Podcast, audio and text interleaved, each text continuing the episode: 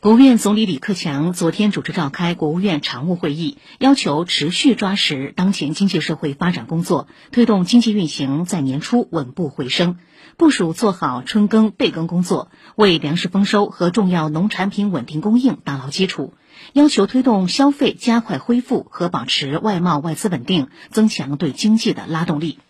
会议指出，当前经济持续恢复呈回升态势，要深入落实稳经济一揽子政策和接续措施，推动财政金融工具支持的重大项目建设、设备更新改造形成更多实务工作量，实施好原定延续执行的小规模纳税人增值税减免、普惠小微贷款等政策。坚持两个毫不动摇，依法保护民营企业权益，持续打造市场化、法治化、国际化营商环境。